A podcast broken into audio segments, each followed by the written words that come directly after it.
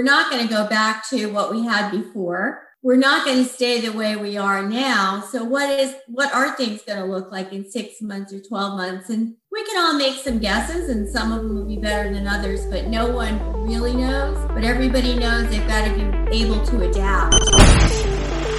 Growing a business requires a holistic approach that extends beyond sales and marketing. This approach needs alignment among people, processes, and technologies. So if you're a business owner, operations, or finance leader looking to learn growth strategies from your peers and competitors, you're tuned into the right podcast. Welcome to the WBS Podcast, where scalable growth using business systems is our number one priority. Now, here is your host, Sam Gupta. Hey everyone, welcome back to another episode of the WBS podcast. I'm Sam Gupta, your host and principal consultant at digital transformation consulting firm ElevatIQ. Why should SMB companies be investing in technology during the downturns such as COVID? What could be some of the low hanging fruits for executives to consider during the downturn? Why investing in technology is a wise idea during the downturn? These are some of the questions you will have if you are managing a business during COVID. In today's episode, we have our guest, Laurie McCabe, who discusses how technology can help struggling businesses be more efficient during downturns. She also touches on different technology trends and ERP ecosystems, how they have evolved, and what changes you might expect in the future. Finally, she helps SMB business owners understand their technology options. Let me introduce Laurie to you. Laurie brings more than 25 years of experience in the IT industry to her current role as co-founder and partner SMB Group. Laurie has built widespread recognition for her insights in the SMB technology market.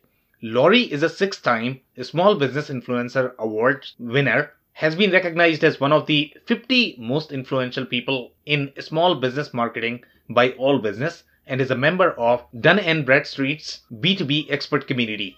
Laurie blogs often at lauriemccabe.com, speaks regularly at industry events, and has over 17,000 followers on Twitter. With that, let's get to the conversation.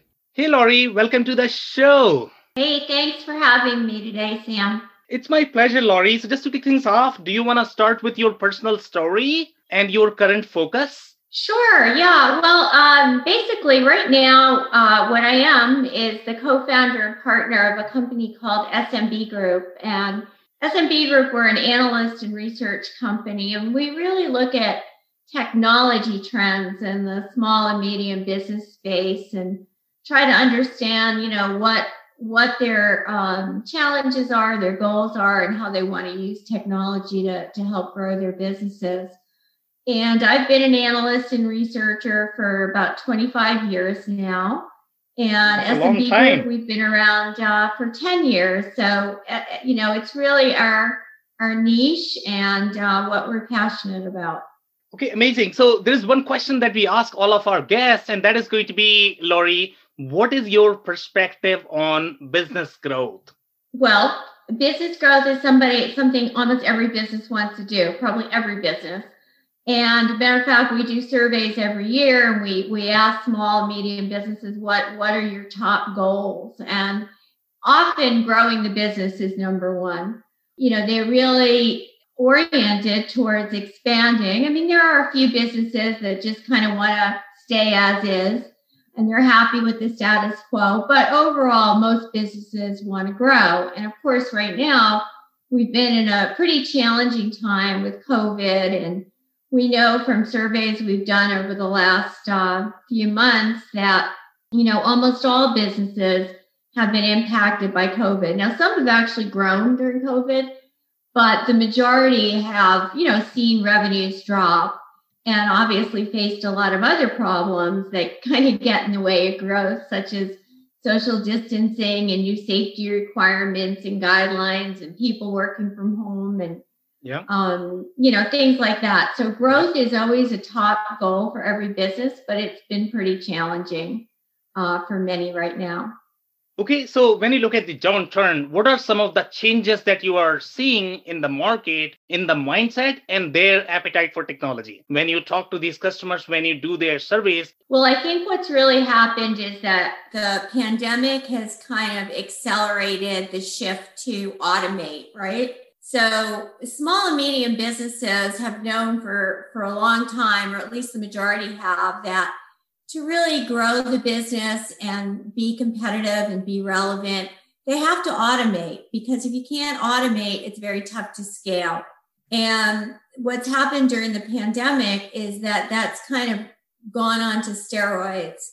And they've realized they have to not only automate, but digitize a lot of their business. So whether that's, you know, moving tasks from, let's say, standalone spreadsheets to more central kind of applications where everybody can kind of see everything at the same time online or it's doing more electronic transactions more e-commerce more digital payments whatever these things are people are, are realizing that there's no real time to wait that with this pandemic the push to digital to digitize has really accelerated so it's a very interesting comment that you made about difference or distinction between automation and digitization.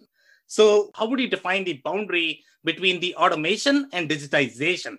Um, well, you know, it depends. I, I think for me, it's all about can you both automate the process, right?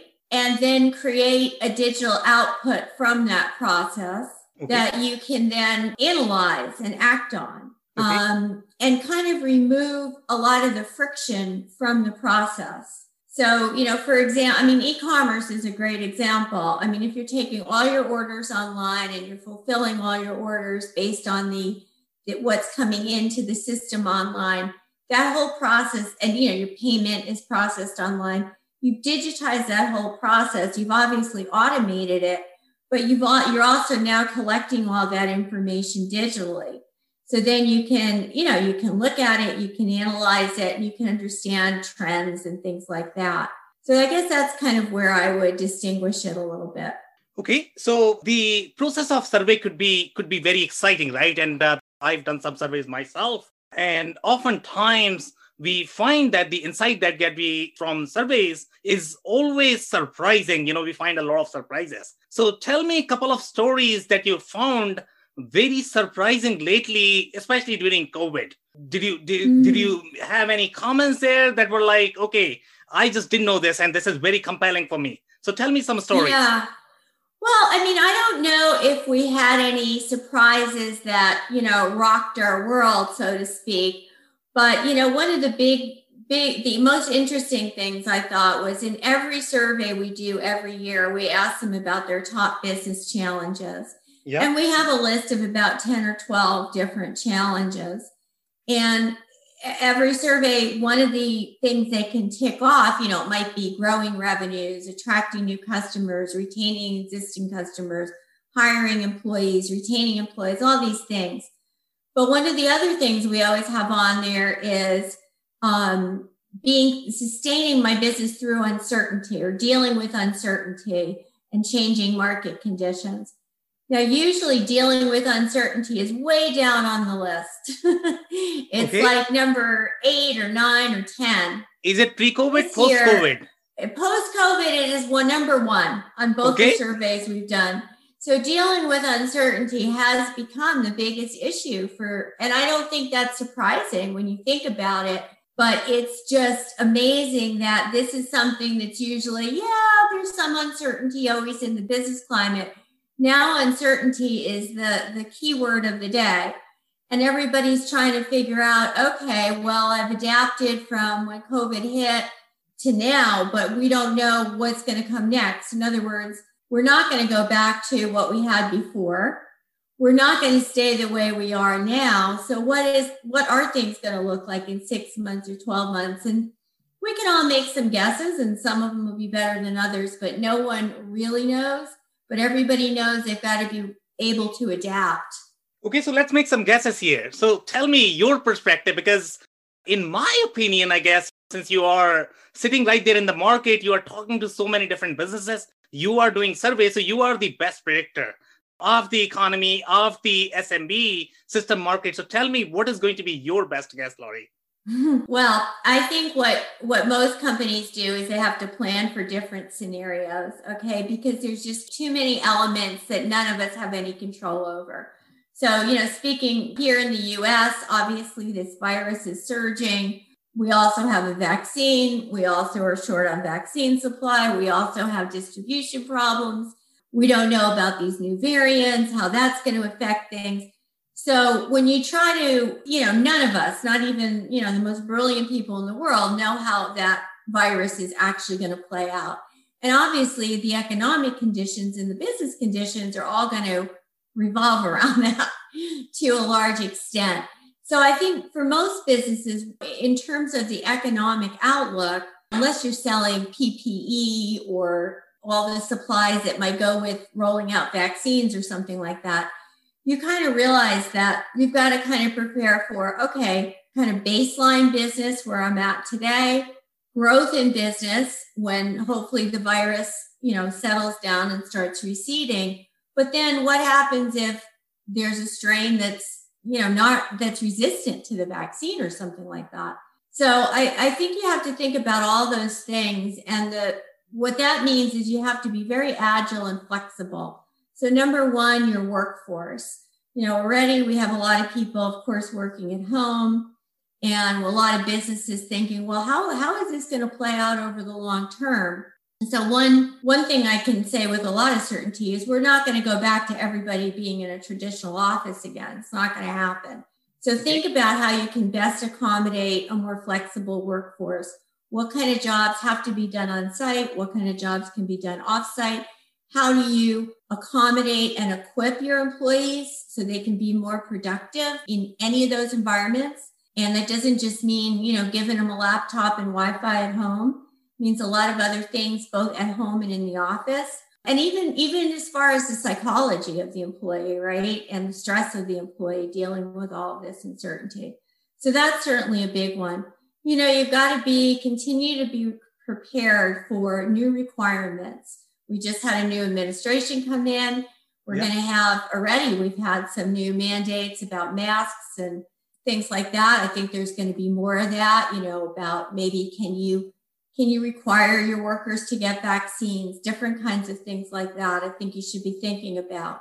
Cash reserves are essential. If you're not able to kind of manage your cash reserves so you can hang on through what your worst case scenario is, you know, you're in big trouble. So know, really know is where it's important to have a really good financial system. You've got to know how much cash you have, where you can get cash, what's liquid in your business. The new round of PPP loans is coming out, but you really have to make sure you're doing that right. And then finally, we don't think that anybody's going to want to go back in time. So again, the more you can do things through low touch, no touch kind of transactions, whether that's e commerce, digital payments, virtual services that you provide instead of physical world services when that's possible. Those are the kinds of things to think about. And, and one more thing I should have mentioned the staffing volatility. You know, we've definitely seen small and medium businesses lay off, rehire, you know, lay off employees, rehire employees, lay off contractors, bring back contractors. If you don't have a good way to manage that, especially again, there's regulations are probably going to be changing around taxes and healthcare and everything else in terms on the number of employees you have and, and a lot of other things. You're going to find it just very difficult to manage. So you need to think about the fact that staffing volatility may continue for a while Okay, so I was having one conversation, you know, yesterday with my Bank of America counterpart, and uh, I find these reports extremely fascinating, especially done by these surveys. So we were actually discussing a topic which is related to manufacturing growth, and he was arguing that manufacturing is up overall with respect to COVID in my opinion, when I talk to my customers, they all claim that their sales is 50% down. My manufacturing customers, so if I look at manufacturing CEOs, okay. CFOs, they are claiming that their sales are 50% down. But the report is saying manufacturing overall is up. So, what is your perspective on that? Well, we don't really, we're not in the business of measuring industry sector sales or anything like that. Yeah. I will say everything I've read is that because people can't do a lot of the experiential things they like to do and spend money on, like travel and dining out and things like that, they are spending a lot more on things like their home. Like Wayfair, I just heard today, their stock is up 30% year over year because they're selling all kinds of things to make your home more comfy. I mean, Dell Computers had a great year with PCs because people working at home, they, they want to have a good PC and monitor and, you know, equip their home office. So I, I do think that it's probably depends on what you're manufacturing. Uh, car sales are up. That's another thing that's way up. People don't want to be on mass transit. So I, I think it depends on what sector of manufacturing you're looking at, but I do think that a lot of the money that people may have been spending on some physical world kind of experiences and services is going into, you know, creature comforts, let's say. Okay, so let's go back to your comment about dealing with uncertainty. So we are going to give you a new job today. Okay, so you are now the CFO of a manufacturing company, and I'm your peer. I'm a CFO of a manufacturing company as well. And we are trying to deal with uncertainty. So we are going to take a scenario where my sales is 50% down. I don't care what report says, my sales is 50% down at this point of time. Okay. So let's say if you want me to be ready for the uncertainty, and you want to be ready for uncertainty as well because you are a CFO yourself. Congratulations. Okay. so tell me how you would prepare for uncertainty for next six months for your own business? Well, I think the first thing, if your sales are down 50%, the first thing you have to do is, is talk to your customers and understand, okay, the whole psychology of customers is changing, whether it's B2B or B2C. What they want to buy is changing. How they want to buy is changing. Where they want to buy is changing. And who they want to buy from is changing. So are you either missing the mark with your product? Are you missing the mark with the sales and marketing channels you're using? Are you missing the mark in terms of maybe not even just tuning in to the psychology of the need for this kind of particular product in the right way? Is something lacking in the way you're servicing your product in this era? Do you, do you have ways to service a customer in a more virtual way once they buy your product? Should something go wrong with your product? So, the first and most important thing is to really tap into what your customer is thinking and doing. And if they are taking their business elsewhere, finding out why. Are they just not buying that product, or is it something that you're doing around sales or service that's not hitting the mark? And then, you know, we saw in our survey a lot of businesses, um, I think it was maybe about a third are either already have or are planning to add new products and services.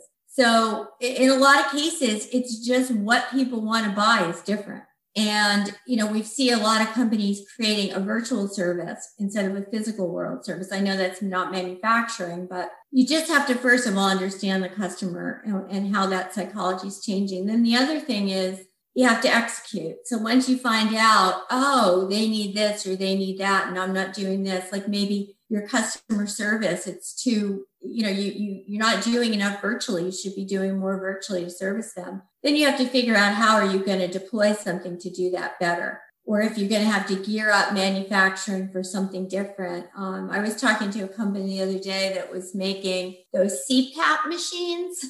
Okay. And you know for the people that snore. And they were like about a 10 million company. And when yep. covid hit it's not that the cpap demand went away. They were fortunate people still snore but they realized they had this big opportunity to convert part of their manufacturing to PPE. And okay. they did that. And this year for 2020, their revenues jumped to 70 million from 10 million dollars. So in that case, you they just saw from, this opportunity. From 10 to 70? Yes. From, oh, that's massive. Yes, it's massive. But that was kind of like, okay, we know things are shifting. We know there's usually not this kind of demand for this stuff but we see that there's going to be a huge demand.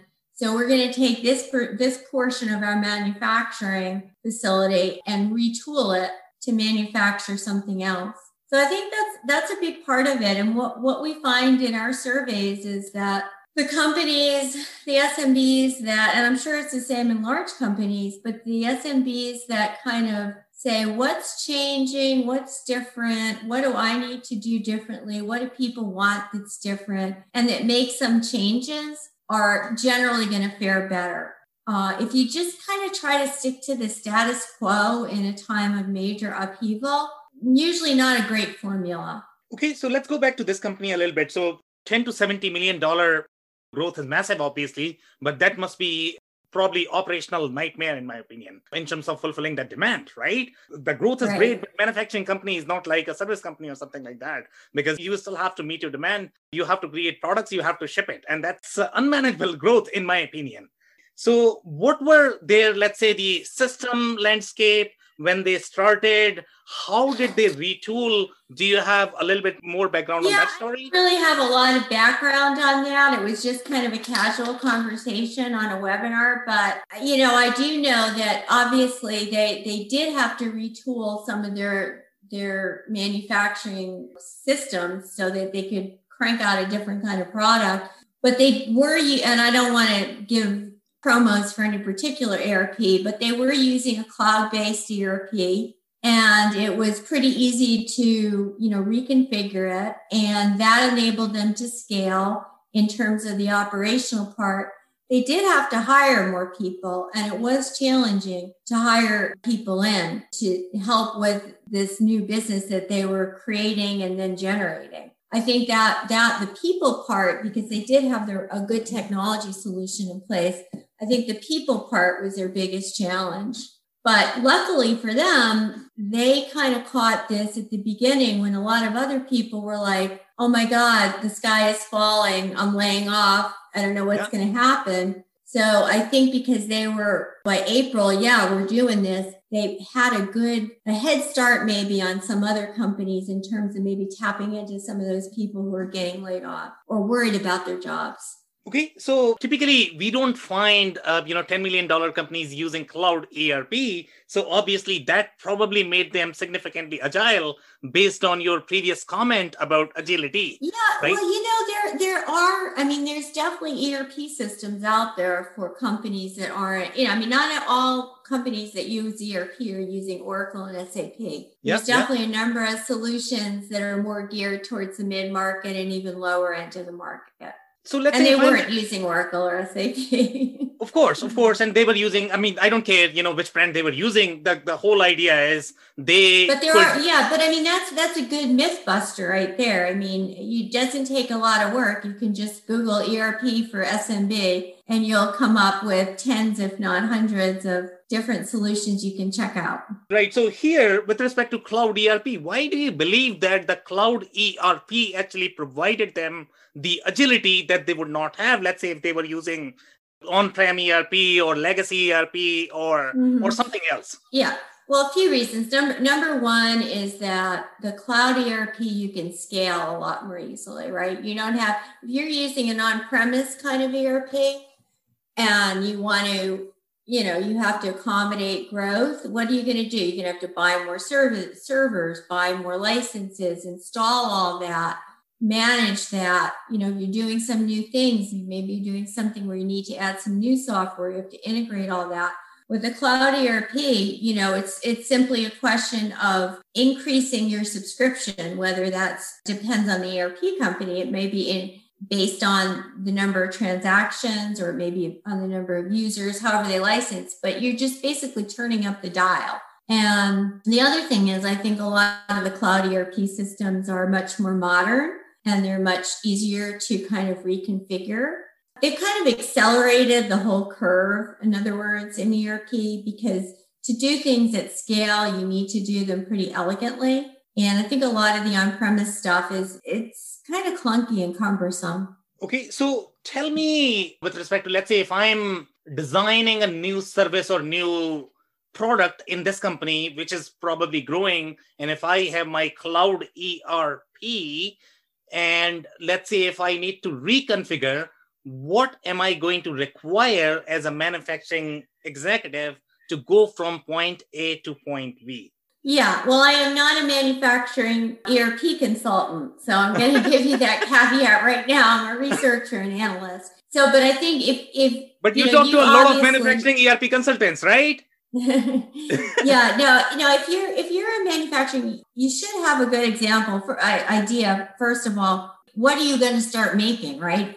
What what what are you going to make now that you weren't making? Yeah. And there's some stuff right on the line with the equipment that you're going to have to change. And that's totally a manufacturing kind of question. In the ERP system, again, you need to either have somebody on your staff that really knows that system inside and out and how you have it set up today that you can sit down with and you can plan for, well, we're going to have another product line, we're going to have these SKUs, we're going to have all these things. We're going to have new shipping requirements, new inventory requirements but there it's not like one thing. You have to kind of sit down and work through every single little logistical detail and make sure that you then and i'm going to use the word program but you're not really programming it. You're just setting up the system to accommodate that new process and workflow to accommodate that new product line. Okay so tell me some more stories and i don't know if you have more stories that you found during your surveys that were really compelling because of covid i guess well, yeah, there's great stories all over the place. On another webinar with a guy that is a they're big beekeeper. And so they they sell bees, they sell honey, they sell all kinds of honey products and very successful business in their region and very much relied on a lot of in-person foot traffic. And when all this happened, it was like, okay, now what? So they had to set up, they were not really set up for e commerce. They set up for e commerce. They set up an online community. Um, they had a great community of customers in their physical world. Um, and they did workshops on site. So they, they made a lot of those into virtual workshops. They started like discussion boards. So different people keeping bees, you know, could kind of trade and exchange secrets. And their revenue grew over 100%.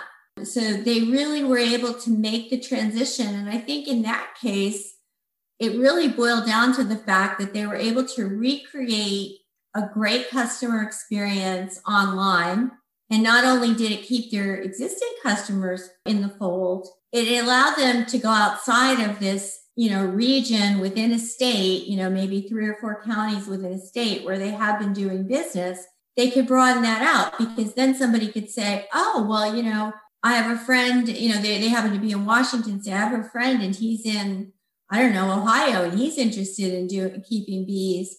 And now this company could suddenly be a company where they couldn't before because they really were not into e-commerce and didn't have all this stuff online.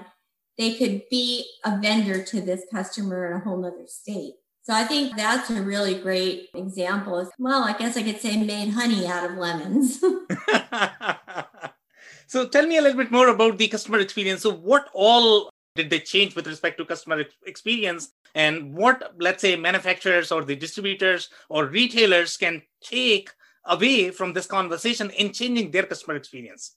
Well, I mean, I think there's a few things. I mean, people people want to feel like they have a personal touch and a personal interaction, especially within SMB. And so again, listening to the customer and make sure the customer has lots of channels to communicate with you. Some customers may want to communicate via the old fashioned way, like phone or email. Some may want to use your Facebook page or Instagram or whatever. Some, you know, obviously when they have problems, they want to talk to somebody in customer service. But I think it's really important to be where your customers are, right? And make sure you are interacting with them the way they, they want to interact with you. Yeah. And, and there's certainly a lot of different ways they want to do that.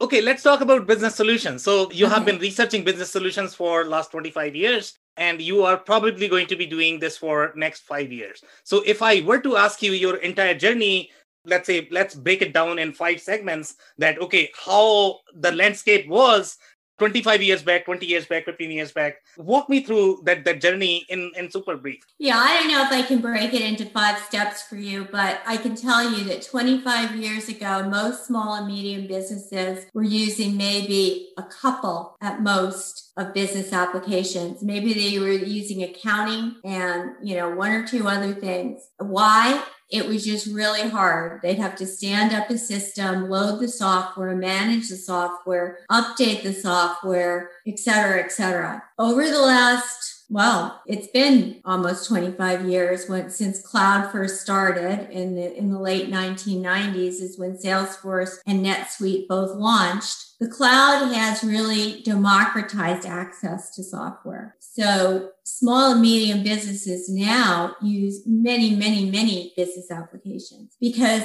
in a lot of cases, and especially on the customer facing applications like CRM and marketing and sales and e-commerce. And the collaboration part, email and uh, if you're using Slack or if you're using video conferencing or anything like that, you don't have to run any of that in house and you're probably not running any of it in house. So now the small and medium business can really have almost, they can, they can have a completely virtual business with very sophisticated solutions without making a huge investment. And I think that's really the biggest change. The, the software is there and the access to the software is there via the cloud. So as a small business, you can really run in a sophisticated a way as a big business. Now, the, the missing link still, though, is the business expertise because a lot of times in a smaller company, you don't have a marketing expert or a customer service expert. You know, you, you've got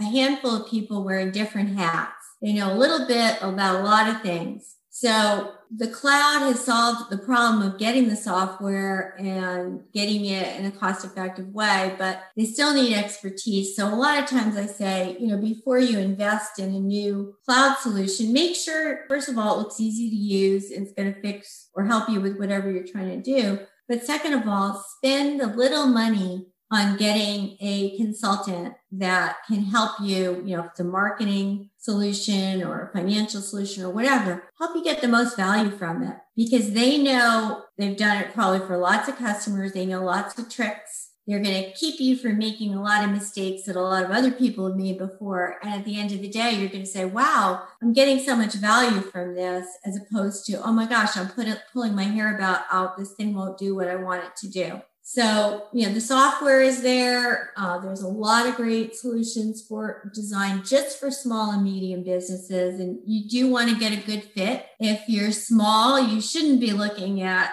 I don't think, custom companies that, you know, their bread and butter is large enterprise.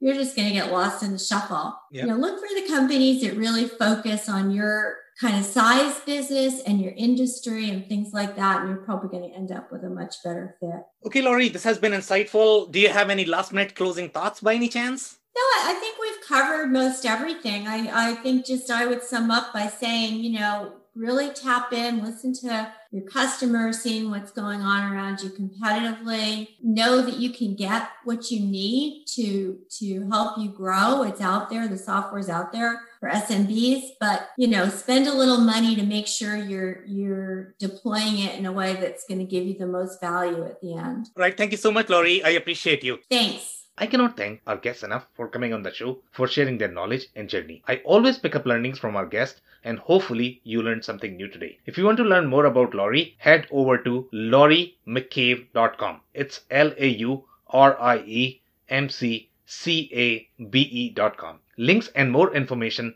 will also be available in the show notes. If anything in this podcast resonated with you, and your business, you might want to check other related episodes, including the interview with Brett Bavef, who discusses whether moving to the cloud guarantees business transformation.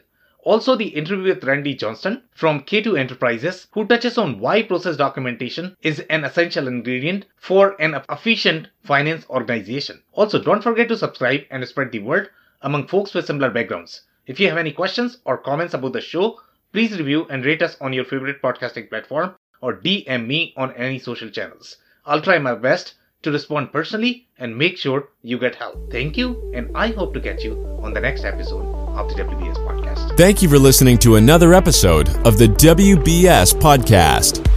Be sure to subscribe on your favorite podcasting platform so you never miss an episode. For more information on growth strategies for SMBs using ERP and digital transformation, check out our community at WBS.rocks. We'll see you next time.